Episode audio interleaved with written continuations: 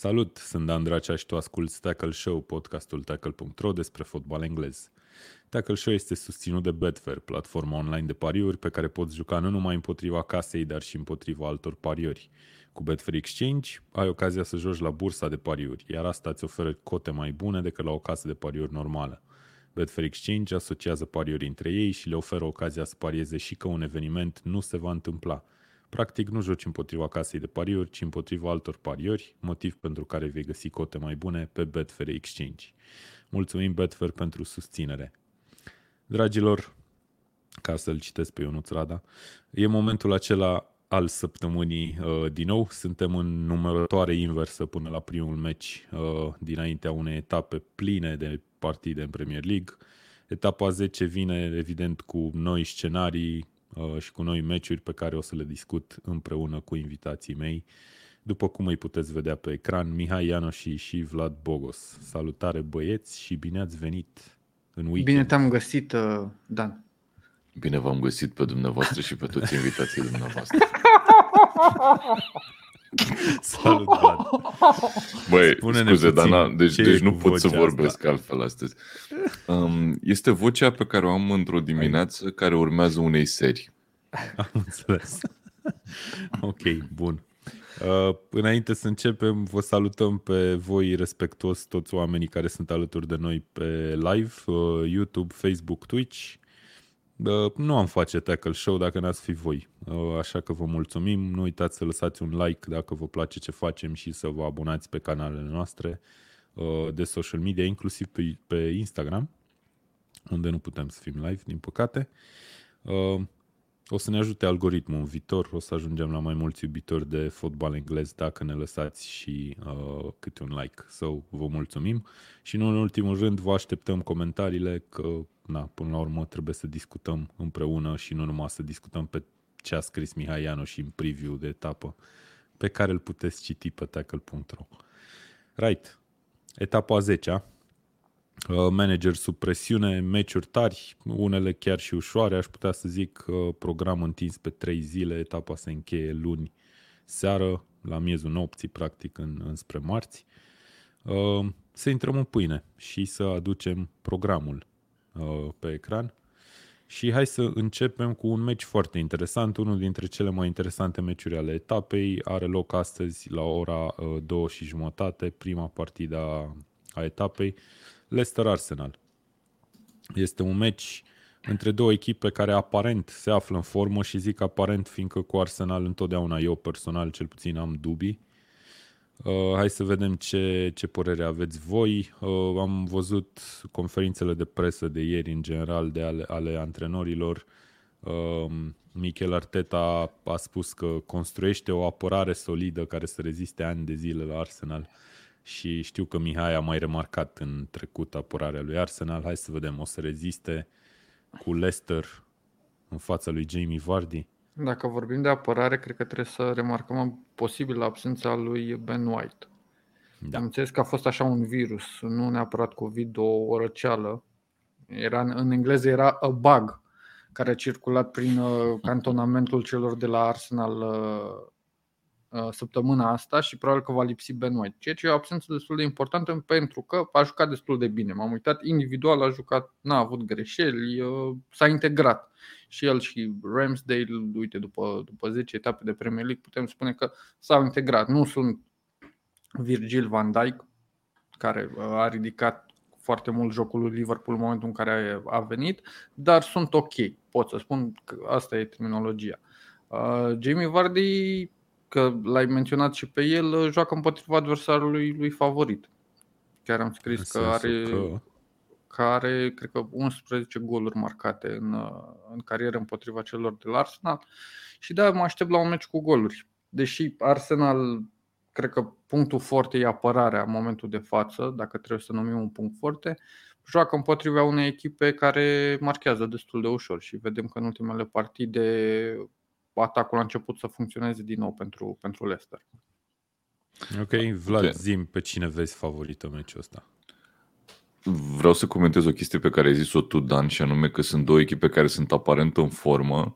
Um, dacă Arsenal nu a pierdut în ultimele 5, uh, aș zice totuși că Leicester pare să fie un pic mai în formă pentru că în ultimele două meciuri a dat 4-2 lui Manchester United și apoi 2-1 lui Brentford. Brentford care, chiar dacă e o echipă nou promovată, e o echipă nou promovată care arată foarte bine.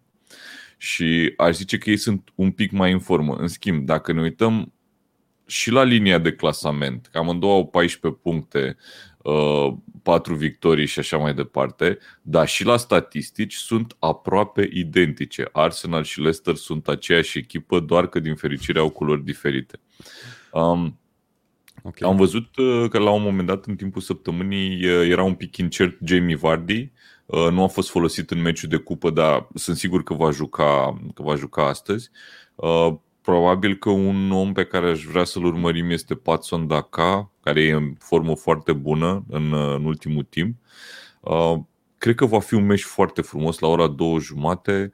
Uh, nu aș spune că văd neapărat o favorită, poate să înclin un pic spre Leicester în, uh, în meciul ăsta, dar cred că putem să vedem uh, lejer un 2-2, o chestie de genul ăsta, ceea ce ar fi foarte bine. Leicester mi se pare mai predispusă la rezultate surprinzătoare și uh, traduce, mi se pare invers. traduce Total surprinzător, invers. traduce surprinzător în oricare direcție, orică poate să pierdă, orică poate să, să câștige. Mi se pare că Arsenal e un pic mai uh, stabilă, poate, e termenul.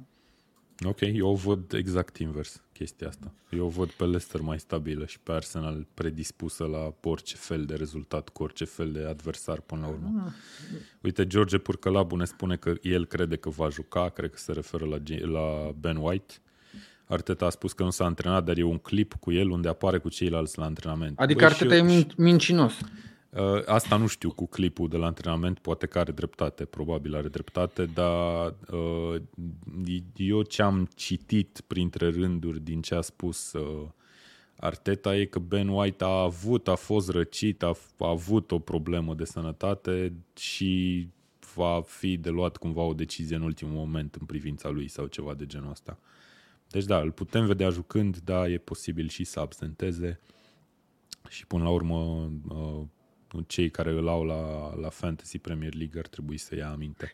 Ca să 3-2 rezum... pentru Leicester ne, ne scrie Daniel Gabriel și eu cred că Leicester ar trebui să pornească meciul ăsta ca favorită. Ca să rezum, mi se pare că e un meci fix între apărarea lui Arsenal, adică cred că acolo se va juca între apărarea lui Arsenal și atacul celor de la Leicester. Și în funcție de cum performează cele două, se poate înclina balanța către una, între una dintre cele două echipe. Și cum vezi atacul lui, uh, atacul lui Arsenal, Vlad? Uh, Mihai, pardon. Bă, nu m-a convins. Adică poate din individualități sau din meciuri foarte bune făcute de câte un jucător sau poate niște jucători au ieșit în evidență, uite, mă uit la meciul cu Villa sau mi amintesc meciul cu Spurs în care au avut contextul de așa natură, în care planul tactic ales de Arteta pe care îl laud în acest moment, deși nu, nu o fac prea des, a funcționat. Și atunci okay. Uh, jucătorii respectivi nu, nu sunt la un nivel, adică nu i-aș transfera la Chelsea ca să fie titular sau la Liverpool, nu pot să aleg pe nimeni. Clar. Sau la Dar, Newcastle. Ba, cred că unul sau doi. Doar unul sau doi. Ar avea loc. Momentan, da. Uh, cam asta e. Nu știu, okay. vrei să zic un pronostic? Nu, da, nu probabil... vreau, nu vreau, ah, stai okay, liniștit. Bine. Bine. no, zi acum, în serios. Hai, spune. Cred că un rezultat de, egali- rezultat de egalitate cu ambele echipe care marchează, pentru că glumeam asupra pronosticului ăsta înainte de live. Cred că e plauzibil, da. Uite, Șoim român ne scrie că el merge pe 0-0. Șoim, nu avem Șoim în Premier League, nu? Avem doar vulturi. Crystal Palace, nu știu, care păi, e... nu sunt Șoim, sunt vulturi. vulturi. Păi, șoim în engleză e hawk și nu avem hawk. Hawk, e, nu, corect. Da, da. Da. Avem Huang. Ok. E pe acolo. Vom vedea că avem și, avem și un meci între două specii de păsări puțin mai jos. Hai să mergem direct la ăla, de fapt. Avem, avem Liverpool-Brighton la ora 5 uh, tot astăzi. Liverpool vine după un rezultat excelent, 5 la 0 cu Manchester United și vreau să vorbim puțin despre declarația lui uh, Jurgen Klopp, cum că echipa lui trebuie să se apere mai bine după ce n-a luat gol de la Manchester United. Ce părere aveți? Dacă nu te atacă adversarul, mm, da. e ce ușor putea, să nu iei gol. Ce putea să spună în momentul în care atacul marchează de 5 ori? Nu putea să spună da. că atacul e o problemă. Dacă stau și mă gândesc la meciul Așa, zi. Da, la Liverpool cu United, mai mult de două faze în care apărarea lui Liverpool să fi fost uh, destructurată cumva de United, n-au fost. Și prima a fost, cred că, în primul minut, adică... Păi el, din ce am înțeles, chiar a, cam asta zice, că le-a permis celor de la United prea multe faze de poartă. E ușor arogantă declarația, vezi, dacă da, e... din punctul ăsta. De asta mie nu-mi place să comentăm declarații, că e, toate au și un context emoțional în spate pe da. care nu avem de unde să-l citim exact, știi? Uite, uh, Mihai ne spune că a luat 3 de la Brentford și aici are dreptate. Dacă ar trebui să subliniem, nu știu, poate un minus, să găsim neapărat un minus în forma pe care o are Liverpool, da, apărarea. Nu e aceeași apărare, uh, uh, cum spune englezul, rock solid, știi? Mm, îi salvează atacul, cauza... a marcat Spune... Cauza cred că e alta. Nu cred că e, e, e neapărat jocul defensiv, cât faptul că în fața apărării în linia de 3 de la mijloc, uh, sezonul ăsta a cam variat linia aia și parcă nu și-au găsit formula, stabilitatea aia. Uite, acum dacă te uiți la meciul cu United, uh, Henderson a fost probabil unul dintre cei mai buni oameni de pe teren, poate cu excepția lui Salah care a dat 3 goluri. Dar altfel Henderson a, f- a jucat grozav și cu, cu un Jordan Henderson într-o formă foarte bună, cred că apărarea lui Liverpool nu are multe motive să-și facă griji. Uh, ok, joacă cu Brighton, care e o, o echipă care a început să marcheze și goluri, uh, dar nu aș zice că e cel mai desperiat atac din Premier League. Adică mă uit la Neil Mope versus Virgil van Dijk, e ok Liverpool, nu aș zice că are niște probleme mari. Da, uite, am, acum mi-am dat seama de o chestie. Nu vi se pare că Liverpool în sezonul ăsta a început să rotească mai mult în, în echipă? față de sezoanele de nevoie, trecute. sincer. Nu eu, cred că, nu, eu cred că Klopp a învățat o lecție și și-a dat seama că arde foarte repede, chestii pe care le-am mai zis, arde foarte repede jucătorii dacă îi forțează constant pe aceiași, adică același prim 11. Cu siguranță câștigă cu el pentru că e cea mai bună echipă a lui Liverpool, cu siguranță sunt foarte bine uh, integrați în mentalitatea lui Klopp, dar uh, se ard jucătorii.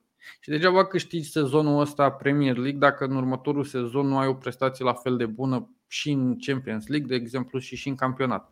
Și atunci, deci eu dacă uite, aș... gândește că l-a menajat pe Mane în meciul cu Manchester United, o chestie pe care în sezoanele trecute era de neconceput. Ne uităm și la Țimicas, care cât de cât prinde minute cu Robertson acolo. Și e bun Țimicas. Nu, trebuie să spunem că e un jucător care s-a demonstrat a fi foarte bun. Adică bun pentru nivelul de Premier League, ceea ce a, eu nu mă așteptam personal. Asta vreau să zic. Și uh, Salah cu Iota pare că uh, prind din ce în ce mai multe uh, minute în rotația asta. E o chestie nouă pe care Klopp o aduce. Îmi place că specifici că Salah prinde cât mai multe minute, ca și când Salah n-ar prinde minute. Salah am zis? Sau da. Firmino? Nu, Firmino cu ai zis Firmino. Nu, Salah ai zis, dar am înțeles, noi am înțeles. Firmino. Ok, bun. Uh, Alexandru ne scrie că Salah e selectat de 70% din echipele din FPL. E După bine. ce a făcut probabil... cu United, Băi, și probabil deci 80% din văzut. acele 70 l-au capitan, nu? Sau ceva de genul ăsta. Sunt curios dacă e cel mai mare ownership de, din istoria Premier da, League. Da, este, de este. Premier League. Nu cred că a mai fost vreodată 70%. Adică am mai văzut 50 și, dar nu, 70 nu mi-aduc aminte să fi văzut. Ok, deci Salah greatest of all time, practic, în Premier League și, na, bazându-ne pe forma lui de moment, e clar că e cel mai bun jucător din, din campionat. Uh, Nabi Keita poate juca, ne-a spus Firmino, ne-a spus Firmino. da, ne-a sunat Firmino acum, în, a intrat, dar bagă-l mă pe live, bagă-l pe live, ce stăm atât. Nu, că la el e seară, că e din Brazilia. Ai văzut? E, e noapte. Nu, uh, ne-a spus Klopp la conferința de presă că Nabi Keita, accentarea lui a fost mai ok, mai, mai puțin serioasă decât, uh, decât se temeau. Uh, Fabinho încă nu e disponibil, Thiago Alcantara a, venit, a revenit și el la antrenamente pentru Liverpool, dar probabil nu va juca. Uh, bun, Brighton. Să ne amintim că Brighton vine după un 4 la 1, dacă mi-aduc bine aminte, cu Manchester City, o înfrângere evident. Uh, sezonul trecut bătuse pe City și sezonul trecut culmea bătuse și pe Liverpool în acest meci. Uh, șanse micuțe, nu? Să se mai întâmple și acum. Clar. Din punctul meu de vedere, dacă ne uităm la formă, în ultimele 5 Liverpool are 18 goluri, Brighton are 4. Uh, nu cred că se nu cred că trebuie să ne așteptăm la o surpriză aici. Cum dacă ne uităm la meciul cu City, Brighton n-a jucat rău, dar a luat 4 gol. Ok, da. da asta e, știi? Nu. În, cred că diferența e prea mare și Liverpool mi se pare favorită cert. Brighton, Brighton a scăzut și, uh, și în joc, dacă ne uităm, și absența lui Bisuma contează acolo. Vedem că nu mai au, adică nu mai pot să țină ritmul pe care îl impune Graham Potter, pe care l-am văzut și uh, în a doua repriză, nu știu, pentru 20-30 de minute cu City. Uh, nu poate să mai mențină ritmul ăsta constant. Și atunci valoarea individuală și colectivă dintre cele două echipe, dintre Brighton și Liverpool, clar va fi un element uh, diferențiator fără, fără prea mult dubii. Și nu e nici contextul, adică nu e, uh, nu știu, în etapa 24, un meci de genul ăsta. Echipele sunt destul de concentrate acum.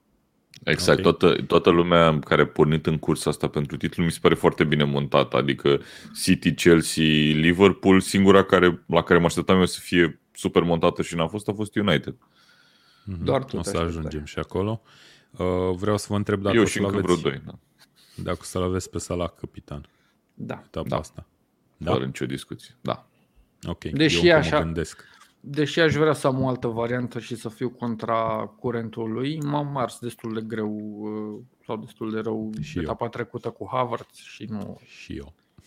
Păi, Dar nu trebuie să vă mărturisesc că rare ori găsesc o magie în apă cu lămâie, dar astăzi apa cu lămâie e fantastic. Haideți să continuăm.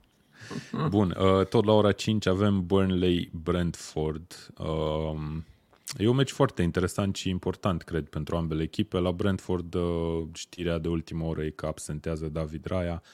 Portarul foarte bun, de altfel, al lui Brentford s-a accidentat, la, uh, de fapt nu la antrenament, în ultimele secvențe ale ultimului meci al lui Brentford și va lipsi luni bune, se zice că 4 sau 5 luni. O accidentare la genunchi, care, din ce am înțeles, nu necesită intervenție chirurgicală, but still, 4-5 luni e S-a terminat sezonul, sezon. practic. Da, jumătate de Cred sezon. că trebuie să-i menționez și pe Mbueno și Pino, care sunt, uh, hai să zic, incerți. La conferința okay. de presă, Frank a spus că au o șansă să joace, dar uh, un semn de întrebare rămâne acolo. Doi jucători foarte importanți. că era un fundaș care uh, avea o contribuție, hai să nu spun decisivă, dar foarte importantă pe fază ofensivă pentru, pentru Brentford, iar Mbueno era na, la bătaie cu, cu Tony, unul dintre cei mai buni atacanți. Uh-huh. Și okay. la fel, la, la fel, scuze, un pic la fel ca și la Brighton, vedem un, un ușor regres. Dacă ne uităm pe ultimele rezultate, Brentford nu mai a obținut victorii neapărat. Cred că, nu știu, au 4 sau 5 meciuri fără, fără succes. Pe de altă parte, da, două, au două înfrângeri și în rest înfrângeri două înfrângeri consecutive cu Chelsea și cu Leicester. Echipe mm-hmm. arguably, să zic, mai bune mm-hmm. decât Brentford. Uh, în schimb, mie Brentford mi se pare o echipă superioară lui Burnley în momentul ăsta. Burnley este în continuare una dintre cele trei echipe care nu are victorie sezonul ăsta și dacă s-ar fi uitat pe program la începutul sezonului și ar fi văzut în etapa 10 un meci cu Brentford, ar fi fost un meci în care Musa ar fi fost de, de luat o victorie pentru Burnley, ceea ce nu mi se pare că e cazul acum. Um, foarte greu de prezis, mi, mi se pare meciul ăsta. Eu o văd pe Brentford favorită, însă cred că trebuie să fim foarte atenți și din perspectiva fantasy la faptul că lipsește Raya și nu știu dacă va mai fi la fel de solidă apărarea lor. Nu că Raya ar fi avut niște cifre extraordinare, dar contează coeziunea dintre linia de defensivă și portar. Mm-hmm. Barley, da, Barley, Barley are cel mai slab sezon din, uh, din 2014-2015 când au și retrogradat și uh, o vedem ușor favorită pe Brentford din prisma rezultatelor, dar începe să se strângă uh, lațul, ca să zic așa, în jurul lui, lui Burnley și Burnley ne obișnuiește din sezoanele trecute să obțină rezultate când, surprinzătoare când e oarecum nevoie. Și okay. cred că experiența pe care o are uh, Sean Dyche la, la cârma lui, lui Burley poate să-l facă uh, destul de nu știu, inteligent, astfel încât să scoate cel puțin un punct. Nu zic neapărat că Burnley câștigă pentru că e greu să fac o astfel de, de predicție, dar nu e un meci tocmai ușor dacă te uiți la rezultate. Ok, Burnley dezastruos, Brentford, dar nu, e, nu văd chiar atât de ușoară victoria lui, lui Brentford. Ok. Sean Dyke, care trebuie spus, sărbătorește 9 ani la cârma lui, uh, lui Burnley săptămâna e asta. E cel mai Uh, longeviv manager din Premier League. Mi se pare incredibil. Tu îți dai seama că Sean Dyche e practic de trei ori mai bătrân la Burnley decât e Tackle ca podcast. Tackle Show ca podcast. Nu? Ceva de Tackle genul Show face patru ani în curând. ăsta. Are Iar trei asta ani și facem ceva, patru nu? ani. Spre patru, aș zice. Episodul, apropo, am greșit titlul azi, că nu e episodul 165, e episodul 166. O să schimbăm, ne cerem mii de scuze ochilor de șoimi care, care au văzut chestia asta. Și hai să trecem de la șoimi la vulturi. Avem Manchester City contra Crystal Palace, tot la ora 5. Am impresia că mă gândeam acum ce meci e transmis. Dacă ar fi fost să transmiteți voi un meci dintre toate acestea de la ora 5 pe care îl transmite, transmiteți. Cred că știi răspunsul meu. Newcastle-Chelsea, nu? E logic. Dar obiectiv vorbind? Newcastle-Chelsea. Okay. Liverpool-Brighton. Și Liverpool-Brighton și e transmis, nu? Dacă nu mă înșel. Vom vedea. Îl- Permitem puțin să verific newsletterul Tackle care a fost trimis ieri către abonați și îți voi spune imediat ce meci este transmis. Mi se Ok, pare perfect. că atât Newcastle e într-o poziție în care trebuie să câștige. Nu vorbesc, nu fac analiza meciului acum. Și Chelsea se bate la titlu, știi? Mi se pare un meci mai important decât Liverpool cu Brighton. Păi cum, mai că ales că Liverpool se e joacă- locul 2 și Brighton e locul 5, nu? Sau 1 Da, da, și un- 5, nici nu mai știu pe cât e Una se Liverpool. bate la retrogradare Locul și doi. n-are, uh, n-are victorie. Și a fost și preluat în urmă cu, cu trei etape, are și antrenor interimar. Mi se pare că contextul avantajează mai mult partida asta. Ok. Da. Bun, uh, hai să ne oprim la Uite- City cu Crystal Uite, Palace uite prima ce dată. spun oamenii. Da, am văzut ce spun oamenii, doi oameni. Băi, nu, nu pot să comentez asta pentru că dacă mai țineți minte când am uh, a, a pus cineva programul pe grupul nostru de Premier League și toată lumea a zis că trebuie transmis Chelsea și erau numai fan Chelsea. Deci nu mulțumesc. Nu este un argument că spun oamenii. Nu, chiar nu e. A, uite, avem și un fan Newcastle care își dorește același lucru acum. Păi, Nu, da, Mihai a argumentat, dar faptul că spun oamenii că ar trebui transmis un meci nu mi se pare. Deci mie cel mai bun meci mi se pare Liverpool cu Brighton de transmis, sincer. Ok, da, și mie de, de asemenea. Noi suntem uh, obiectivi și adevărați, Vlad. Mulțumesc. Bun, uh, hai să vorbim puțin de Manchester City Crystal Palace, cum am spus. Uh, avem un meci uh, între o echipă bună și o echipă mai puțin bună. Uh, Crystal Palace poate, poate să emită pretenții aici. City, din ce văd eu, am impresia că nu joacă la capacitate maximă, dar e exact genul ăla de joc care îi convine, în care nu există risi- risipă de efort foarte mare în începutul ăsta de sezon. În Champions League am văzut că a câștigat când a trebuit să câștige ultimul meci cu Club Bruj, a făcut instrucție. Uh, City am impresia că își dozează încă eforturile și cred că in the long run s-ar putea să fie foarte benefic lucrul ăsta. Uh, Ce poate să facă Vieira împotriva lui Pep? Vieira, primul care rând, să nu tu- uităm, a antrenat la New York City FC, care face parte din același grup, din același consorțiu. Crezi că primea pe mail secretele lui Guardiola din când în când un buletin, un un memo așa? newsletter, newsletter tactic sau ceva de genul. Băi, deci um, îmi doream foarte mult să ajungem la meciul ăsta ca să pot să dau următoarea dumă. Este meciul între campioana antitra Angliei și, me- și campioana la egaluri în acest sezon. Vă mulțumesc, asta a fost analiza mea. Uh, nu, Crystal Palace, dacă ne uităm, are o singură victorie și victoria e cu Tottenham. Uh, vine cu patru egaluri acum, asta este forma lor. Uh, e o echipă care mie mi se pare că arată bine, dar nu cred că o să aibă probleme Manchester City cu, cu Palace. Nu-i văd ca echipa care se încurce pe Manchester City pe teren propriu. Uh, maybe I'm wrong, dar uh, nu, nu văd eu meciul ăsta ca fiind cu potențială surpriză. Ok, nici eu. Hai să vedem, Mihai. Nu? Nu? Hai mă, Crystal Palace, foarte fain. Trebuie să vină și victoria după Nu, cinci dacă ne meciuri uităm, fără. uh, ok, uh, City a fost eliminată surprinzător pentru prima dată în ultimii 5 ani uh, din Cupa Ligii de USA. Adevărat. Ceea ce este un element interesant. Nu să spun că ar fi o problemă atât de mare. După 5, după 5 sezoane e ok să, să nu mai câștige tot City Cupa. Crezi că, Cupa Legii. care crezi că a fost reacția lui Guardiola la acest eșec? Cred că într-un fel poți să te bucuri că pierzi No. La un moment dat trebuie să Guardiola să pierzi. se bucure la un eșec. La un moment dat, într-un sezon, trebuie să pierzi niște meciuri. E foarte rar momentul în care nu, câști, nu câștigi toate meciurile sau nu pierzi niciun meci. Și atunci, cred că un meci pierdut în Cupa Ligii e mult mai valoros, mult mai ok și mult mai ușor de gestionat decât o înfrângere cum ar fi cu Crystal Palace. Ok. Adică, cred că Guardiola a fost fericit să se ducă în vestiar să le spună, bă, vedeți, puteți să luați bătaie, hai să nu se mai întâmple prea curând. Atunci cred că o să intre un pic mai montați decât ar fi fost în mod normal dacă ar fi câștigat în Cupa Ligii. Uite, Horia Ignătescu ne spune că Palace e coșmarul lui City din ultimele Mhm. două sezoane. A fost golul ăla lui Townsend, într-adevăr, care Mamă, și ce gol a fost, da. Da, da, a fost frumos ăla. Cu un șut de la vreo 30 de metri care s-a dus direct, nu mai știu, a fost transversală și după aia în poartă, nu? Sau ceva de genul ăsta. Oricum, da. splendid. A Bun, fost gol, da. deci... Ce? A fost gol? a fost gol, Hai da. să vedem, așteptăm rezultat de deliberarea varului. Uite, Mihai, Ionuț ne scrie, Ionuț Tătaru ne scrie Oh. că l-a luat și el pe Salah la Fantasy. Nu știam că Salah e și la Fantasy Serie A, dar Nu uite știam că eu nu ți la fantasy. Da. Păi, um, l-am, uh, l-am remarcat pe Ionuț că încearcă să joace fantasy și face decent și uh, mă bucur că s-a alăturat. Păi de-aia a crescut mă procentul la 70%, că a venit colegul Tătaru și a luat, A văzut l-a lumea luat pe că l-a Salah. luat Tătaru și l-a luat și Asta mai zic. mulți, nu? Bă, dacă Da. și oamenii și fanii lui Inter îl iau pe Salah, bă, îl luăm pe Salah, gata, e, e clar. Ok. Bun, și ajungem la meciul uh, de interes pentru foarte multă lume, după cum se poate, după cum se vede, Newcastle-Chelsea, tot la ora 5.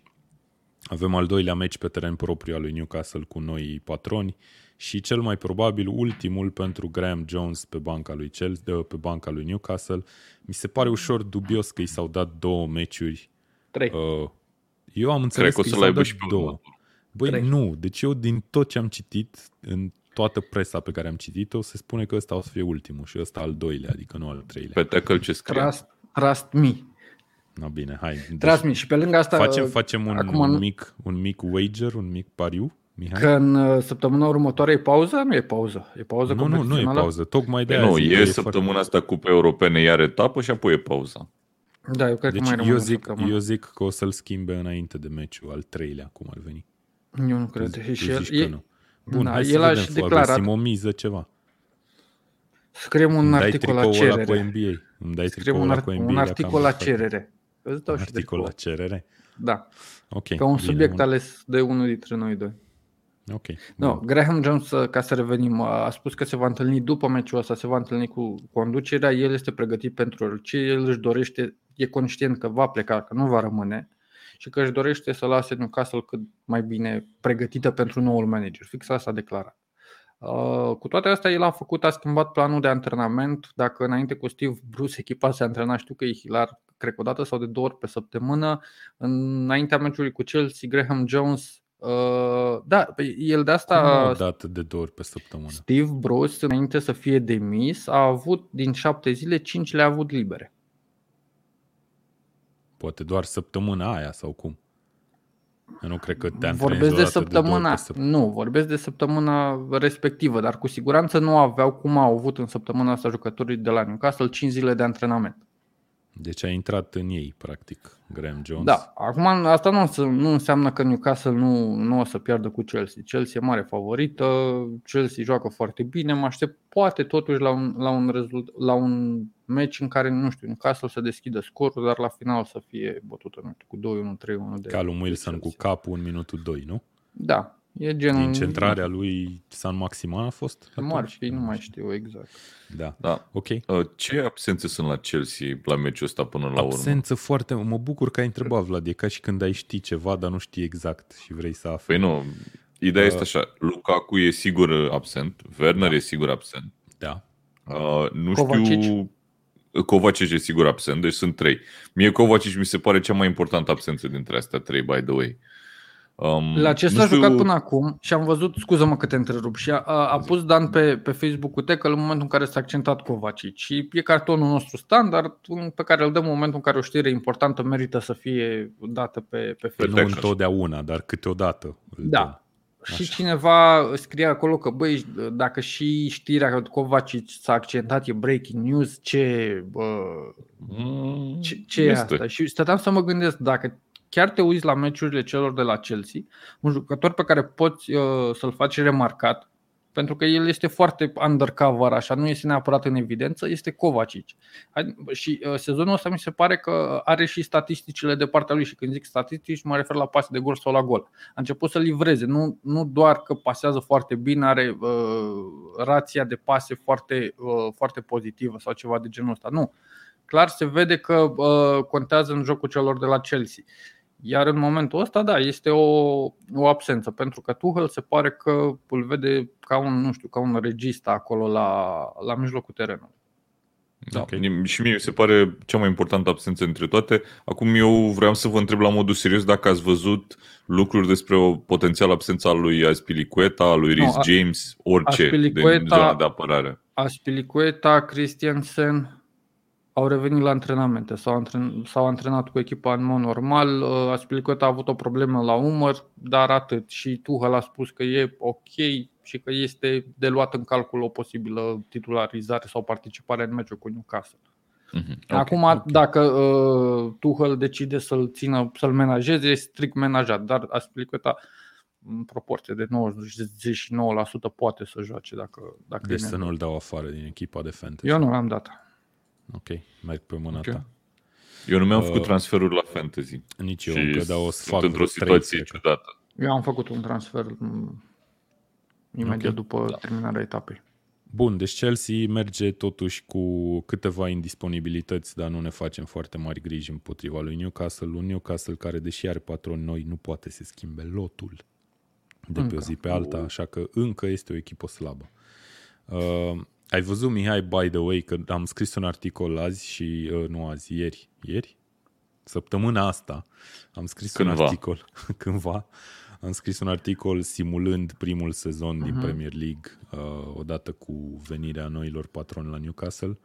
Și dacă mi-aduc bine aminte, cel mai mare transfer făcut în iarnă de Newcastle a fost Alexander Isak de la Real Sociedad. Bă, dacă atacant. ne uităm în realitate, Isaac e un atacant foarte bun în prima. Da, să dai, să fii Newcastle să ai buget de transferuri de cât era? 100 și ceva de milioane? 200. 200 de milioane și să dai 70 pe Isaac? Cred că atât valorează, cred că atât ar valora și în realitate Isaac. Da, da, Serios probabil, vorbesc. Da.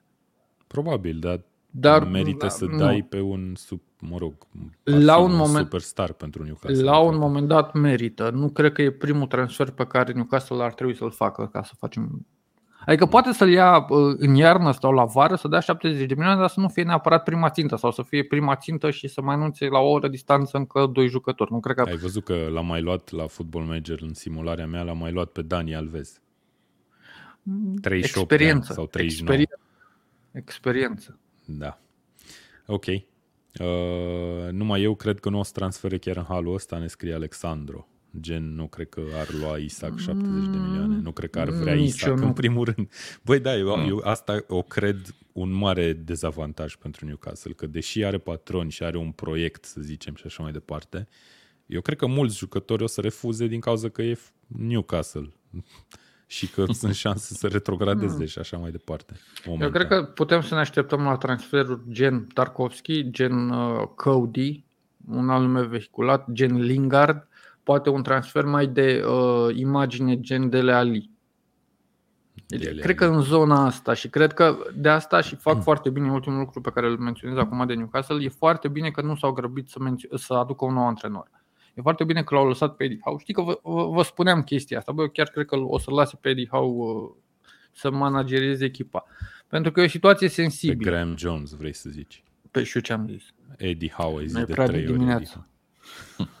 uh, uh, pe Graham Jones. Și atunci de asta. e foarte important următorul uh, antrenor care vine. Și în funcție de asta și transferurile. Hai să zic niște lucruri foarte interesante de pe site-ul sponsorului nostru Betfair. Știi că noi ne-am tot uitat, uh, uneori le-am zis și la, uh, și la Tackle Show, dar ne-am uitat destul de des pe cotele de next manager pentru Newcastle. Uh-huh. Și era mare favorit în ultima perioadă, Mihai. Fonseca. Paulo Fonseca, care avea cotă sub Fra- 2. E Frank Lampard? Ce cotă avea 1,40. Ce cotă Ave... crezi că are acum Paulo Fonseca? Băi, tot Acum, în sensul că, uite, n-au mai apărut știri cum că ar fi picat sau ceva de 1,40. Are Cât 5. avea ultimată? Are 5 are? 5, da. Și cine? Frank Lampard de primul? Nu, primul este Roberto Martinez, are 4. Ah. Deci nu e, practic nu mai e nimeni mare favorit. A zis, a zis, reacția lui Mihai a zis totul despre Roberto Martinez. Exact părerea asta o am și eu despre el. Oh.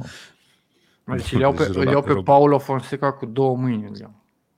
Bun, și mai e Lucian Favre, care are tot 5. Ei trei sunt principali. Da, e clar că în momentul de față bookmakerii chiar nu știu ce se întâmplă acolo. Asta e... Mai degrabă, da. Serios. Fonseca părea aproape, conform Fonseca este, de este din informațiile pe care le-am citit de pe toate mediile și toate sursele, ca să mă exprim așa, este cel mai aproape. Este singurul care până la urmă a avut uh, un interviu video cu conducerea. Sau chiar două. Asta știm noi, nu avem de unde să știm dacă n-au mai fost intervievați și alții. Eu vreau doar să zic că Unai Emery are cotă nouă, la fel ca Frank Lampard și Unai Emery a fost alesul în salvarea mea de Football Manager 2022. Uh, e foarte important și cei uh, patronii de la Newcastle caută în momentul de față un proiect, nu caută neapărat un antrenor. Caută la fel și păi un uite, director proiectul sportiv. să câștige Europa League cu Unai Emery. Da. Ok, hai să mergem mai departe. Mai avem un match de, de vorbit, de discutat la ora 5. Uh, Watford-Southampton este din nou unul din meciurile interesante, foarte greu de prezis din etapă. Watford care vine după o victorie colosală cu 5 la 2, o revenire spectaculoasă pe teren, uh, pe, în deplasare cu Everton.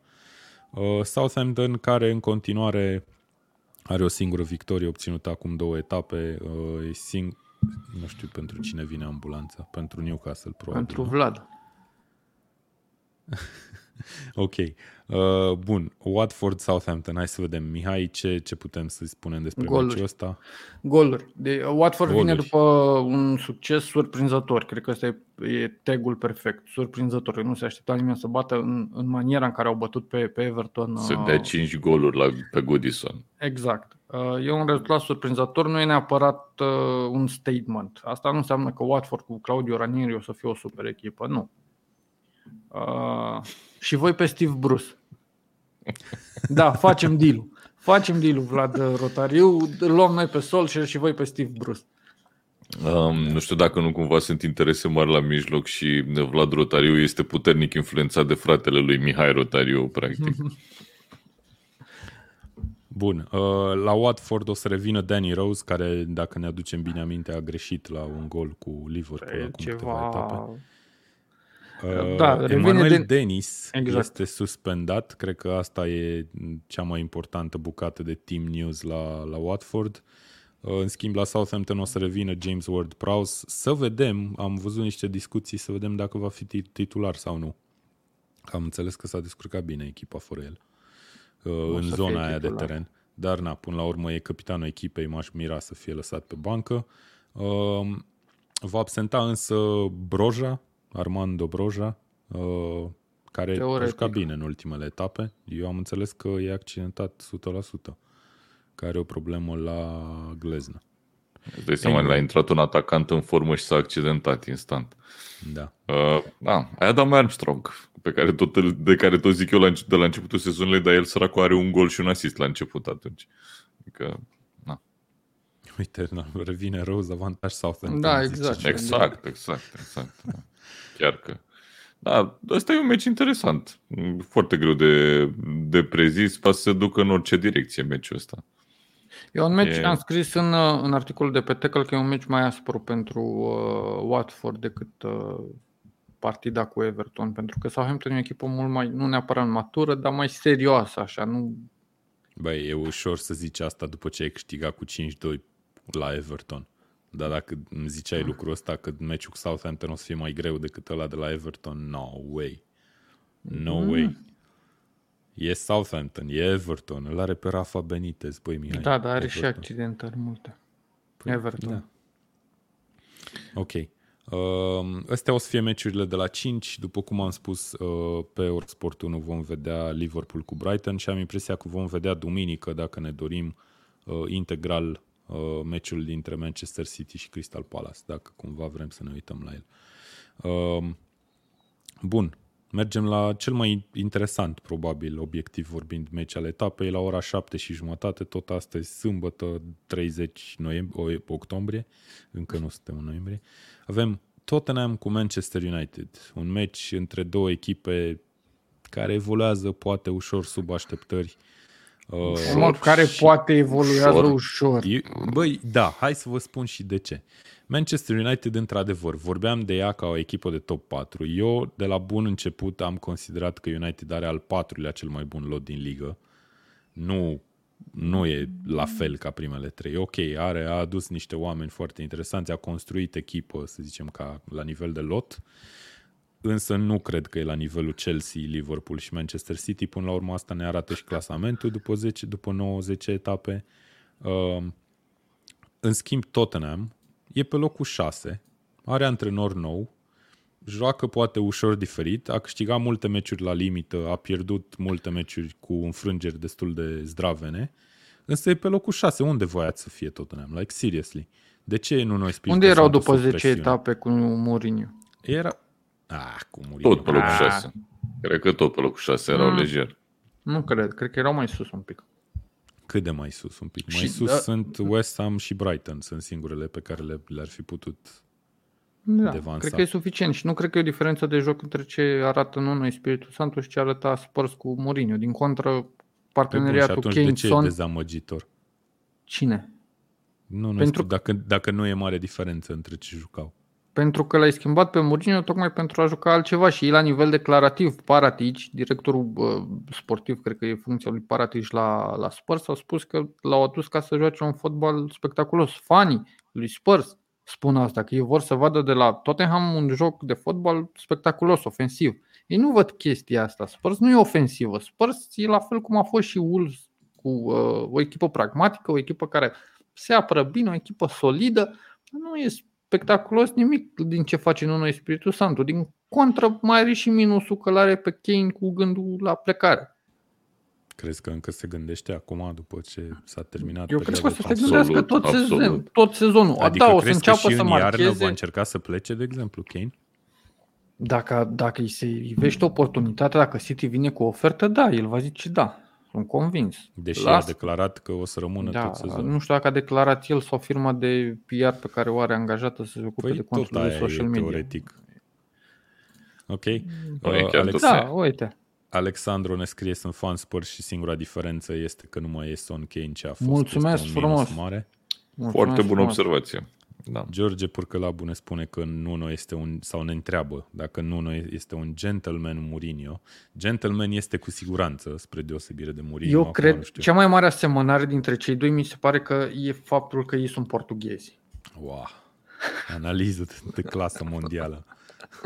Uite, Vlad nu știa că sunt amândoi portughezi. Da, e nedumerit. Mă bucur că am intrat live cu tine, Mihai, nu puteam să am informația asta din altă parte, e clar.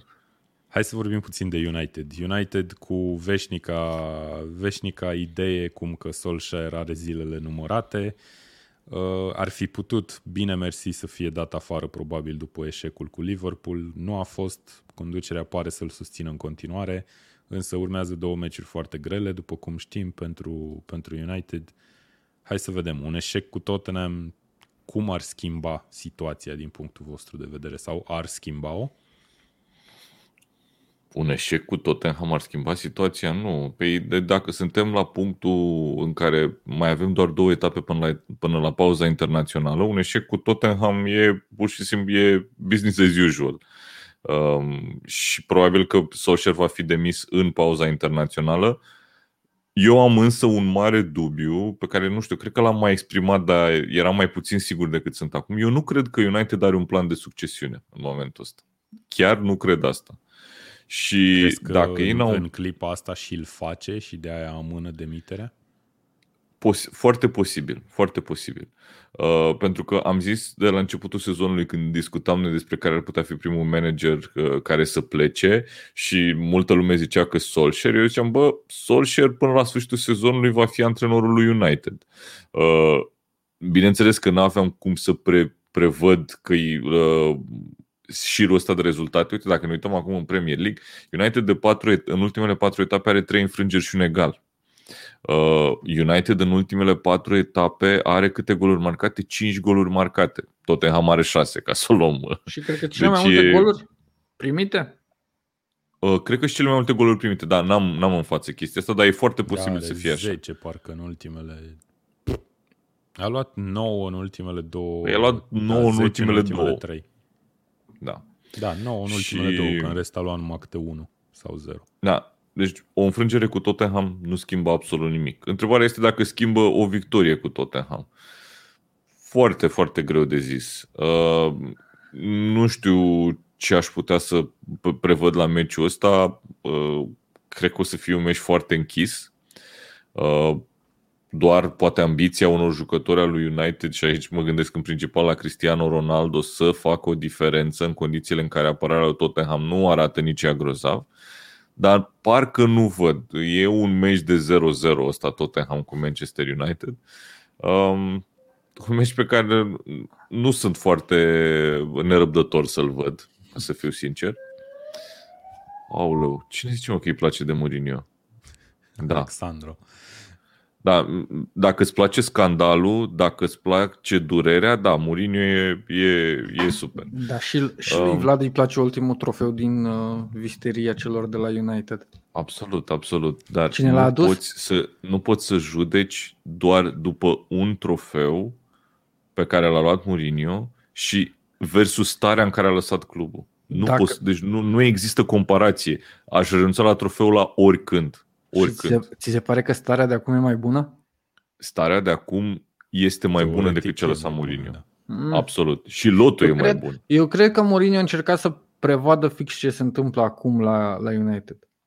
Eu cred că citiți da. mult prea multe lucruri în chestiile astea. Nu cred că Eu cred că vorbim mult prea mult de Mourinho în condițiile în care nu mai e în Premier League, din fericire pentru toată lumea. Momentan. Momentan, okay. da, să știi, să știi. Bun, Mihai, tu ce, tu ce crezi că se va întâmpla meciul ăsta Eu efectiv văd, ca rezultat? Ca... Sincer, o văd ușor favorită pe, pe Spurs și principalul motiv pentru care spun asta e că United trebuie să câștige. United are presiunea mult mai mare asupra jucătorilor și asupra managerului în comparație cu Spurs. Da, Spurs, ok, nici Spurs nu strălucește și la Spurs se dorește altceva, dar nu e, nu îl dai afară. Dacă te bate Manchester United, nu îl dai afară acum. În schimb, dacă vine Spurs și îți dă 3-0, s-ar putea să-l dai afară, să-l lași pe Carrick, adică efectiv să faci chestia asta fără niciun plan, cum spunea Vlad. Îl lași pe Carrick ca antrenor și aia e și interimar. Aia, din, din, Carrick, din interimar să ajungă să antreneze și Carrick vreo 3 ani, nu? Exact. Cum ar fi? Exact. Tu, ce, tu ce părere ai despre Carrick, așa în general? Că l-am văzut de mult timp pe, pe bancă sau în stafful lui Manchester United. E, o să fie la un moment dat oare pregătit să mm. își asume un rol de manager, nu neapărat la United. Nu-l văd. Nu-l văd Sau sincer. o să fie veșnic antrenor al primei Bă, echipe. Eu cred, eu cred că el la un moment dat o să-și asume uh, o echipă pe care să o ia el ca manager principal, uh, dar parcă nu-l văd antrenor principal la United. Nu știu eu de ce. Manager, eu, nu antrenor. Eu zic că trebuie să renunțăm puțin la ideea asta, că s-a dovedit a nu fi de succes, în care punem antrenori la echipe mari cu pretenții și cu loturi foarte valoroase, antrenori care nu au experiență. Și am mai spus chestia asta, United o să fie cu adevărat o contracandidată la titlu sau la un trofeu Champions League în momentul în care o să facă ce a făcut Chelsea. O să Mihai, renunțe la o legendă atent. și o să pună un antrenor care știe să antreneze. Ok, și care are experiență. Ce, ce, înseamnă, ce înseamnă antrenor care știe să antreneze? Până la urmă înseamnă un antrenor care a antrenat la echipe mai mici inițial, nu? În, în cazul lui Tuchel a antrenat la echipe mai mici, după care s-a dus la Dortmund, după da, care la PSG. Exact. Bun. Și Dortmund, când l-a luat pe Tuchel, practic nu și-a asumat un risc cum că Tuchel n-a antrenat la o echipă mare înainte, că până la urmă e un risc oricum ai lua-o. Pe Tuchel Dacă la văzut... Manchester United vine un, nu știu, un Eddie Howe, de exemplu, sau mm. un, I don't know, hai să mă gândesc la alt exemplu și mai bun, un Brandon cel, Rodgers. Cel Brandon recomandă... Rodgers are experiență la o echipă mare? Da, la Cel recomandă ok, a demonstrat ceva la o echipă mare. A antrenat, a fost într-un vestiar de prestigiu. Bun, și dacă vine un alt, un alt manager care s-a remarcat cât de cât în Premier League, Depinde dar nu la, la ce s-a remarcat. Uite, nu o să, vină. să zicem că vine Thomas nu, Frank. Nu o să vină, nu, nu o să vină. Nu o să vină. La Newcastle, da, la Manchester nu United, la dacă aș la Manchester United. Nu, nu. Nu îl o să recomandă vină că- nimic. Nu îl recomandă nimic. Păi El și nu atunci știe. pe cine aduci, mă? O să reciclezi toți managerii care au fost numai la echipe mari toată viața? Până toată în viața? momentul în care, uh, care ai zis de Brandon Rodgers și Brandon Rodgers, dar are fix cariera necesară ca să-l uh, propulseze la o echipă mare acum. Pentru că Leicester joacă fotbal și a jucat fotbal și a obținut performanțe cu Brandon Rodgers, a fost la o echipă mare cum e Liverpool. Cam asta e pasul normal. Da, nu știu, eu nu sunt convins. Adică eu nu sunt convins de faptul că dacă A, aduci un, un ce antrenor poate să care se a demonstrat întâmple- niște lucruri la o echipă care e mai mică decât Manchester United, ți-ar aduce rezultate mai bune Există decât un- unul care nu are experiență deloc. Există un gap foarte mare uh, de experiență între un antrenor ca Tuchel și un antrenor ca Solskjaer. Un antrenor cum e Conte și cum da, e dar Solskjaer. Tuchel a antrenat două echipe mari mult timp totuși înainte să ajungă la Chelsea. Păi și le-a antrenat cu succes. Adică or, Da, și oricum tocmai. Dortmund, Deci- Dortmund nu e neapărat Manchester United. Dortmund Nu știe e că nici pe pleacă, departe Manchester United. pleacă e cu cu totul șansa- alt model de club. Da, da, asta zic, a avut un parcurs. Solskjaer a venit de la Molde și înainte de Molde sau așa a fost la Cardiff. El a fost pus interimar. El a avut norocul și ghinionul suporterilor celor de la United, dar a avut meciul cu Paris Saint-Germain. A fost meciul cu Paris Saint-Germain care l-a păstrat. My point is Uite, e că foarte bun. chiar și Da, dacă, te a, da, chiar și dacă aduci un Nu, antrenor cu nu multă Solskjaer a experiență, făcut lotul, ci banii lui United. Serios. Eu chiar nu cred că Solskjaer și mă gândeam că uh, cred Tu că ai văzut bani care fac transferuri singuri așa? Adică Nu, dar am văzut antrenori care fac transferuri, cum ar fi Klopp. La Solskjaer nu cred că el este factorul de decizie numărul unu în Klopp clubul ăla face acum. transferuri la Liverpool? Eu cred La că mod... mod... Păi el se plânge întotdeauna că nu are bani să facă transfer. Păi nu, da, dar de banii băia puțini, el, face, el alege jucătorii. Ok. La United, și e o chestie la care m-am gândit în ultimele zile, la United cred că e o influență foarte mare în continuare a lui uh, uh, Sir Alex Ferguson. Și cred că unii antrenori gen Conte sau gen Zidane s-ar putea uh, feri de, de poziția asta pentru că Ferguson îl vedem în continuare acolo, în tribune tot timpul și cred că și Solskjaer se consultă destul de mult cu Ferguson. Eu, eu nu-l văd pe Ferguson ca dorind să facă asta. Cred că doar dacă îi se cere, dă sfaturi sau ceva de genul. Nu cred că vrea să... bă, e, e, Sunt cred curios și că de e Vlad, pur și că Vlad simplu urmărește prea, mai bine. e prea legat de club încât să nu influențeze. Orice manager ar fi acolo, ar fi umbra din spatele lui, ar fi Ferguson. Da, Întotdeauna. dar vezi, întotdeauna. chestia asta, Cum ar putea chestia asta scăpa la Arsenal nu clubul de vezi. treaba asta? Că nu știu nu dacă vreau e să bună. spun asta, că știm cum po- poate să scape. Dar hai să nu, hai să trecem peste subiectul ăsta.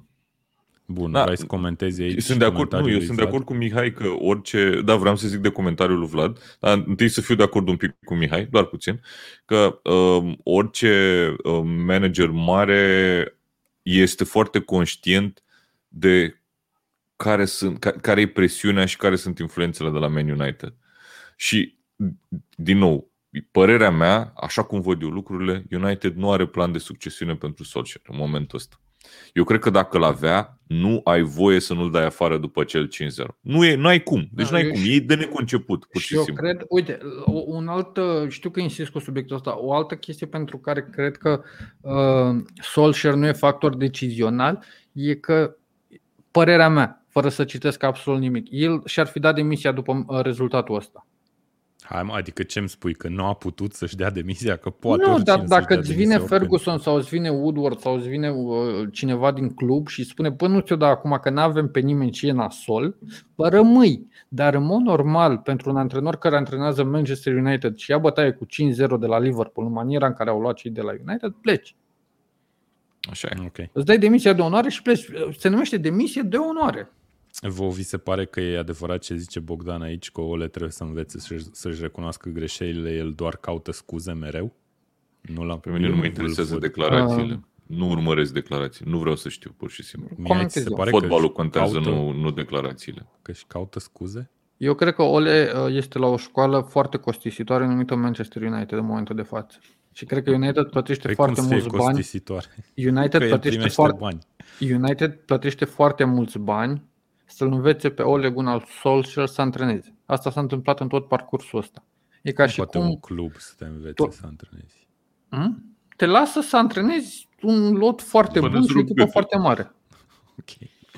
Bun, hai să trecem mai departe, că deja putem să vorbim, cred că putem să avem și o emisiune dedicată. Putem să avem când o să fie, când o să fie demis sau ceva de genul ăsta. Ole Gunnar Solskjaer. Dacă pui în balanță declarația lui Ole de după meciul cu Liverpool, nu știu ce să zic legat de a-și da el demisia. Spune da, e, are dreptate, pentru că mi-am amintit și declarația că au ajuns prea departe ca să renunțe. Da, dar în același timp a zis că e cea mai neagră zi a lui și mă rog, da. Ok. Hai să vedem. Um, pășim în ziua de duminică, când avem două meciuri transmise amândouă la Eurosport, la ora 16, Norwich-Leeds. Este exact genul Moartea de meci pasiunii. despre care am mai vorbit puțin mai devreme, gen Watford-Southampton sau, I don't know, Burnley. Watford-Southampton e cu 5 clase peste meciul ăsta. Da? De Garantat. Ce? Deci dacă adică... e un meci pe care n-ai vrea să-l vezi etapa asta fix, ăsta e Norwich cu Leeds. Sper să mă contrazică fotbalul, dar ăsta e meciul, clar. Ok. Norwich fără, fără victorie, are doar două puncte, e rock bottom în Premier League. Are însă șansa să-și redescopere talentul de a juca fotbal în fața unui Leeds care nu a impresionat absolut deloc. E la o singură uh, lungime deasupra zonei retrogradării, în continuare fără atacant, uh, fără Bamford. Hai să vedem. Mihai, Norwich, Dacă poate nu să bate... câștige meciul ăsta? Nu. Nu, nu dar dacă... Poate nu. să câștige vreun meci sezonul ăsta nu. Norwich sau termină nu. fără victorie? Mm, foarte probabil să... Uite, dacă no, mi spune doar în momentul când se mai relaxează lucrurile. Eu vin, că... eu vin și vă zic că Norwich o să câștige meciul ăsta. Nu. nu. Și dacă Leeds nu câștigă meciul ăsta, e foarte nasol pentru ei. Deci okay. m-aș bucura pentru că într-un fel mi-aș câștiga dreptatea declarațiilor pe care le-am tot zis în ultimul an, dar e foarte nasol pentru ei. Adică dacă Leeds nu bate ok acasă la Norwich, dacă nu îi bat pe cei de la Norwich, e ceva crunt care se întâmplă la Leeds. Leeds, echipa care impresiona sezonul trecut și o numeam, o numeați de fapt, revelație și uh, echipă foarte bună. Uh, au toate premisele necesare, cu tot cu absența lui Bamford, să câștige meciul cu cea mai slabă echipă din, de foarte mult timp în Premier League. Nu mai știu, cred că au 19 meciuri Stai puțin, Norwich, Norwich, Norwich, una e de în care n-au câștigat. Dar să știi da. că și Burnley are. Burnley are peste 10 meciuri la rând în care n-a câștigat. Da, dar Burnley n-a retrogradat. Ce spui de asta? Cum? Burnley n-a retrogradat. Norwich a mai retrogradat. Păi da, dar nu în acel șir de 18 meciuri despre care vorbești. Nu, dar în Premier League vorbesc. A, Premier adică League, ei, da, da, da, ei au căzut și au da, promovat da, da, din nou. Te, te așteptai să vezi o nouă față a celor de la Norwich și nu o vezi. Uh, okay. Leeds trebuie să câștige meciul ăsta. E all or nothing, ca să zic așa, din punctul meu de vedere. Păi și dacă nu îl câștigă, ce se întâmplă? E E, se ajunge în vreun punct critic, vreo criză în care să zicem... Eu cred că sunt deja în criză. Poziția pusă Eu cred că sunt deja în ce așteptări de la Leeds. Păi nu, depinde ce așteptări are Leeds de la Leeds, nu? Cam aia e Sau Bielsa de la da, păi uite, dacă te uiți, sunt primii deasupra liniei retrogradării. Numai faptul că sunt Burnley, Newcastle și Norwich fără victorie îi face să nu fie la retrogradare Leeds acum. Da. Problema e că pe termen mediu și lung la Newcastle vor fi făcute niște transferuri și va veni un antrenor bun. Deci ne așteptăm, premisele sunt ca Newcastle să crească în joc. Pe Eu când la Leeds voi susține că nu o să crească foarte mult în joc. Bine. Pe când la Leeds nu te aștept să facă neapărat o grămadă de transferuri sau să schimbe jocul. Da, și, atunci, okay. și atunci trebuie să bați contra candidatele la retrogradare. Iar deci Norwich e un meci, cea mai accesibilă. E un meci extrem de important pentru ambele echipe până la urmă. Nu, Norwich, nu neapărat. Adică Pentru tu zici Norwich, că Norwich deja nu mai are niciun stres și niciun obiectiv după Norwich 10 deja s-a dus și a închiriat autobuzul. Fix ai văzut cum am scris în articol. Am văzut dus, cum ai scris în articol, dar e la 5 bagajele... de salvare și mai sunt 28-29 de meciuri de jucat. Pentru că te uiți la meciuri și vezi, ți se pare că Norwich Bine, hai că Norwich nu e echipă de Premier League. Vorbim după etapă, Mihai, fii atent. Îți zic eu, îți dau un scris. Eu mă bucur Unde dacă vorbim? bate Norwich. Eu mă bucur dacă bate uh, Norwich, ca să ne înțelegem. Dar, dar nu, eu, eu nu zic de eu bucurat, spun, eu zic de ce credem. Eu doar spun că Leeds trebuie să câștige meciul ăsta. Dintre și toate Norwich echipele, trebuie să câștige meciul ăsta, că se întâlnește cu o echipă care e în colaps, la fel ca și ei. da, dar e mai nasol pentru Leeds dacă nu câștigă decât Asta nu Norwich înseamnă dacă că nu o să câștige Leeds. Uh, bun, hai să vedem. Uh, mergem mai departe. Avem încă un meci duminică seara la o ora 6 și jumătate. Avem Aston Villa West Ham United. Uh, aici e un, la fel foarte interesant și meciul ăsta, că până la urmă Aston Villa e o echipă de la care aveam niște așteptări, deși, să ne aducem aminte, au scăpat acum două sezoane de retrogradare ca prin urechile acului. Uh, West Ham, în schimb, uh, joacă așa cum ne așteptam sau are rezultatele pe care le așteptam. E chiar poate puțin mai sus decât ne așteptam, pe locul 4 și cred eu că pornește ca favorită, deși joacă în deplasare. Cu... Sunt două echipe de talii similare, aș putea să spun. Cu De locuri valori destul de apropiate, similare, da. Nu sunt de acord. Nu? West Ham e o Uite echipă cum- mult mai bună la momentul ăsta decât Aston Villa. Poate că pe hârtie uh, par apropiate, dar uh, Aston Villa trei înfrângeri la rând, West Ham se bate pe City în, în Cupa Ligii, rotește, e pe locul 4 în Premier League și merge bine și în Europa League. Deci, efectiv, la West Ham merge absolut tot. Pe că la Aston Villa pare că nu mai stau atât de solid în apărare cum stăteau sezonul trecut. Mi se pare că West Ham ar trebui să fie favorită în, în meciul ăsta. Adică ar fi o dezamăgire pentru ei să nu câștige aici. Din prisma jocului și a rezultatelor, da, West Ham este favorită, dar dacă ne uităm pe individualități și pe faptul că se joacă la Villa acasă, dacă ne uităm și facem comparație între jucători, există o uh, poziții similare, ca să zic așa. Pe hârtie, exact cum ziceai tu, Vlad. Pe Da. hârtie Da, ar pe trebui să fie hârtie. similare. Okay. Uh, Asta Bun, nu înseamnă că altfel- dacă până, scuză dacă până acum nu au jucat bine jucători precum Watkins sau Ings, jucători destul de buni în Premier League din punctul meu de vedere, nu pot avea o zi bună și nu neapărat să câștige Villa, dar să se termine uh, la egalitate acest meci. Ok. E un meci foarte bun de văzut duminică seara. Mi se pare că uh, 0-0. ca fan neutru e foarte agreabil pentru duminică seara. Pare foarte agreabil, într-adevăr. Da, hai să uh, ne uităm până la sfârșit la cartonul cu șanse de gol și de clean Păi sheet. mai avem un meci, eu mă Ok. gândesc că ne Mhm. uităm Bine, după bine. ăsta, nu? Eram Uh, curios bun. de asta. De...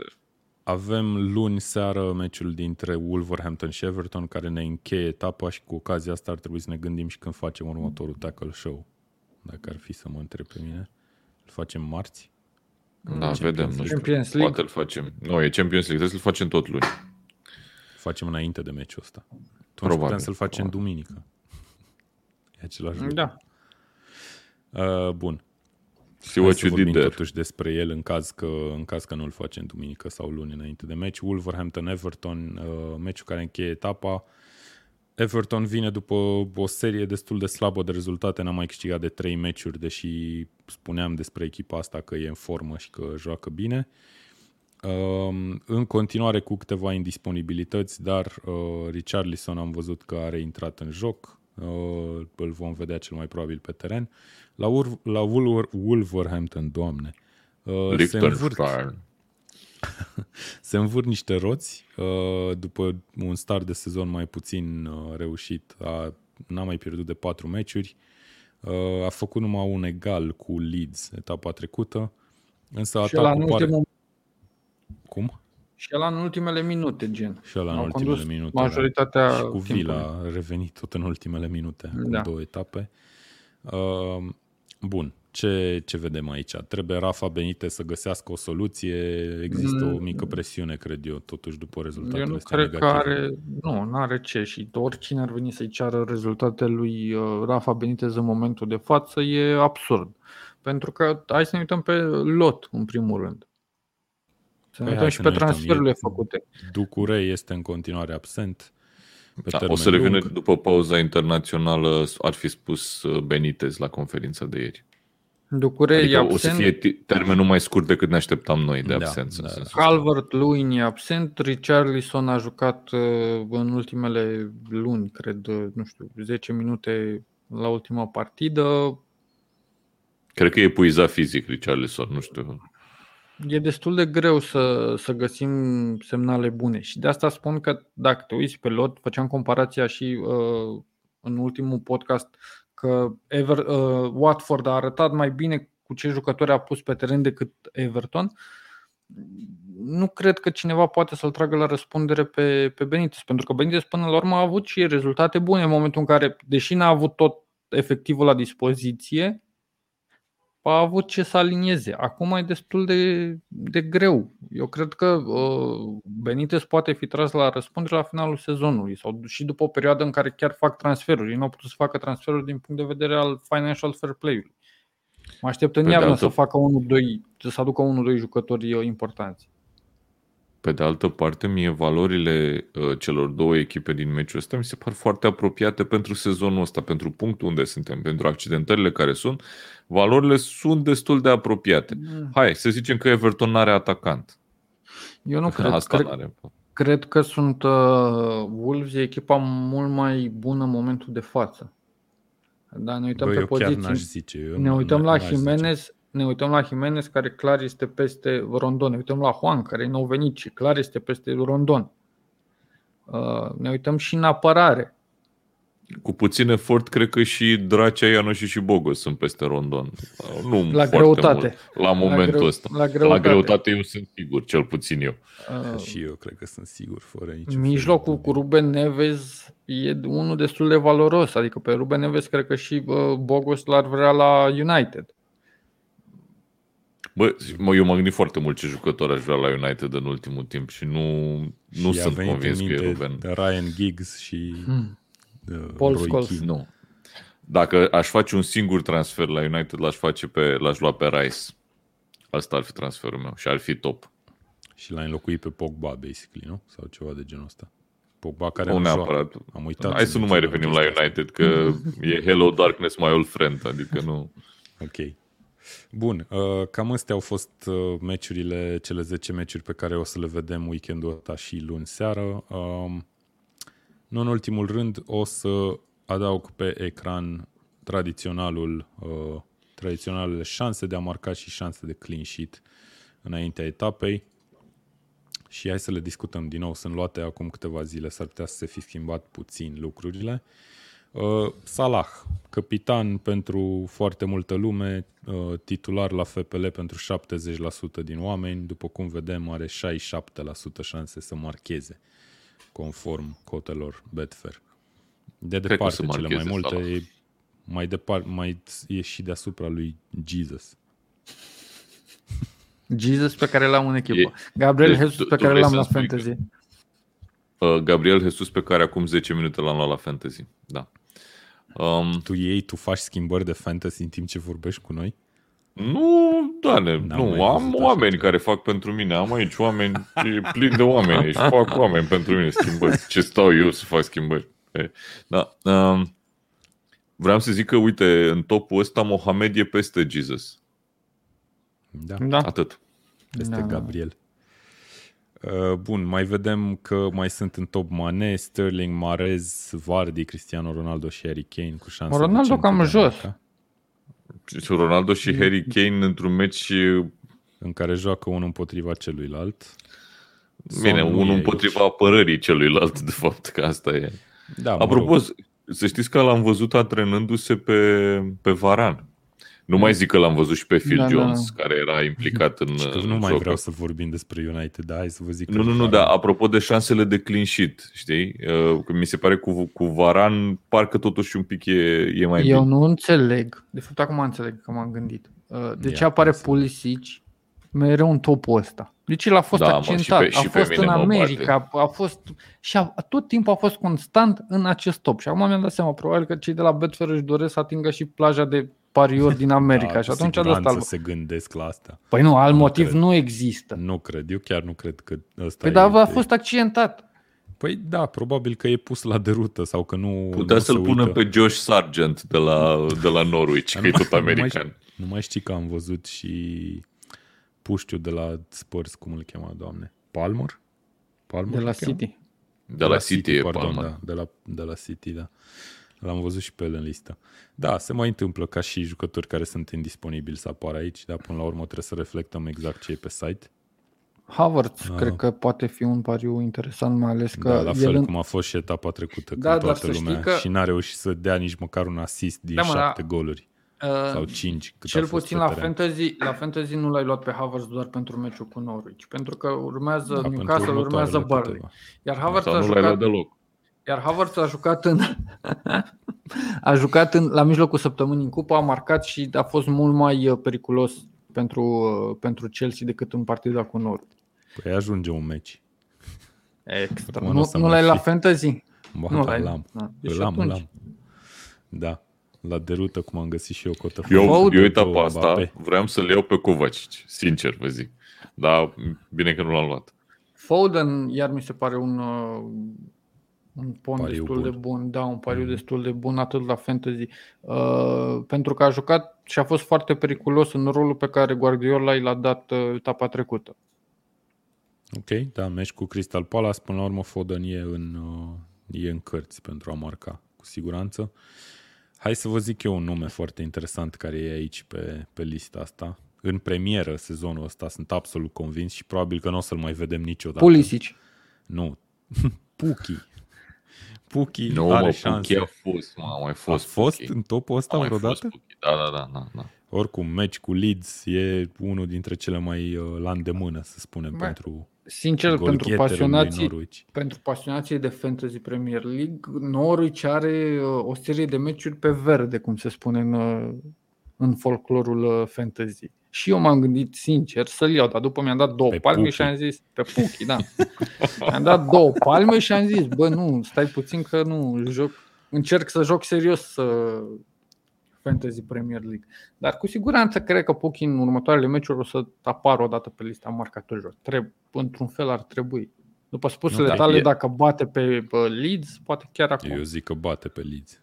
Fără deci fiare. Fantasy Premier League e genul de joc care te face să te gândești atât de mult încât te trezești la un moment dat că vrei să le iei pe Puki și bă, ce s-a întâmplat cu mine? Dai care e... Da, da. Ok, hai să ne uităm și pe coloana din dreapta unde după etapa asta am decis să schimb puțin graficul ăsta, fiindcă dacă mergem pe, pe tema asta pe care am mers până acum, vedem că la Crystal Palace n-am căput nici prima mm. literă. La... da. că avem logo dar e o reprezentare foarte corectă în ce privește raportul de șanse. De aia e bara aia de la Crystal Palace atât de mică, dar uite, Manchester City mare favorită și la clean sheet, și tehnic din cauza că Palace e ultima în clasamentul ăsta, e și Mă, să marcheze cea mai probabil. Dacă mi-amintesc penaltiul făcut de Ederson etapa trecută cu Brighton, să știi că nu m-ar mira, adică nu mi se pare un pariu atât de exagerat uh, că ambele ar putea să marcheze sau că Palace ar putea marca împotriva celor de la City, pentru că în ultima etapă Ederson a făcut un pariu gratuit. E bine, dar probabil Costin Ștucan ar putea, Costin Ștucan ar putea să-l uh, declare suspect. Salut, Costin. uh, într-adevăr, eu chestia asta cu clean sheet-urile mi se pare că întotdeauna poate să fie pusă la îndoială. N-ai de unde să știi când o echipă efectiv poate să Ai de unde să știi gratis. ceva. Că dacă ai de unde să știi, sigur spune și mie. E, e mai probabil să zici că da. o echipă marchează decât că nu ia gol. Dacă aș citi uh, avancronica etapei, ați găsi acolo lucruri destul de sigure care chiar se întâmplă. Unde să citim avancronica etapei, Mihai? Pe tackle.ro Pe tackle.ro, ok, mulțumesc. O să încerc să fac asta imediat după ce ieșim din live. Oricum, uh, coloana din dreapta cu șansele de clean sheet conform cotelor Betfair ne indică absolut clar că City, Chelsea și Liverpool au meciuri ușoare etapa asta. Și Wolves e destul de sus în top. Wolves este foarte sus în top, da, după cum spuneai, favorită cu Everton, deși eu nu o văd chiar atât de mare favorită, sincer. Burnley este a cincea în mhm. topul mm-hmm. de clean sheet în această etapă. Burnley care joacă pe teren propriu cu Brentford. Mm-hmm. Este da, deasupra am, lui Brentford. Da, e, fix, e fix ce am discutat. Dar am zis mai devreme meci că... fără goluri, adică, nu? Asta nu neapărat. Pe lângă meci fără goluri, că Burnley e o echipă incomodă care poate la un moment dat să facă surprize. Adică nu m-ar mira să se termine 0-0 sau 1-0 pentru Burnley. Nu aș fi atât Ți de mirat. curentul la televizor, Mihai. A, uite acum așa. A intrat în, uh, a intrat în stand-by. Ăsta e semnul că am stat prea mult în live, nu? E screensaver-ul, exact. nu e cu tackle show, mă surprinde. Da, trebuie să-l schimbe. Poate că nu poate. Bun, deci Burnley deasupra lui Brentford, ceea ce înseamnă că e mai puțin probabil să, să dea gol Brentford decât Burnley. Foarte, foarte dubios. Uh, Leeds mai acolo, Southampton. Hai să ne uităm la în partea opusă. Avem Brighton și Newcastle, evident, practic rivalele sau adversarele celor trei din frunte. Corect. Norwich cu șanse 20% să păstreze clean sheet, deci totuși uh, Leeds, Norwich este, Leeds. este văzută ca 80% șanse să dea gol Leeds. Mi se pare mult, sincer. Da. Dar până la urmă, la Leeds te aștepta să dea gol, uh-huh. dar să și primească mai degrabă decât, uite, față Plus de că s-ar Burnley, putea să joace Rafinha, cel mai probabil o să joace și atunci e un factor destul de important în economia jocului. Ok, hai să vorbim puțin de Leicester Arsenal, unde Leicester are șanse puțin mai mari de clean sheet, nu cu mult, uh, și de Manchester United Tottenham, unde, mă rog, invers, Tottenham Manchester United, unde Manchester United are șanse puțin mai mari de clean sheet. Da, mi se Sunteți pare de acord? sensibil. Sunt sensibile egale, adică e, sunt foarte apropiate. Nu mi se pare că e, ni- nu văd niciun dezechilibru major aici și e normal să fie așa că sunt meciuri între echipe, uh, cum ziceam, la Leicester Arsenal sunt practic identice. Dacă te uiți la statistici, nu știi care e Leicester și care e Arsenal, dacă nu pui un nume pe ele. Uh, Iar Tottenham cu Man United, la fel. Cred că sunt corecte cotele, dar ce vreau să zic eu e că sunt foarte apropiate. Adică nu, nu mi se pare un dezechilibru. Și eu dacă ar fi să aleg uh, cine uh, e mai probabil să marcheze dintre Leicester și Arsenal, aș alege pe Leicester totuși. Mi se pare că ca forță ofensivă stau un pic mai bine. Ok. Bun, uh, cam astea au fost și șansele de marcatori și de clean sheet uh, conform cotelor Betfair. Le mulțumim din nou pe susțin- de, pentru susținere pe această cale și am ajuns cam la finalul emisiunii de astăzi. Emisiune, Uh, nu podcast. V-aș spune să vă abonați din nou la newsletter, uh, la newsletterul tackle.ro. Avem un, uh, un newsletter foarte bine scris de Vlad și Mihai și Alex. Uh, Dacă nu l-ați citit pe cel de ieri, dacă vă abonați acum, puteți chiar să dați click și să-l și vizualizați, dacă nu mă înșel.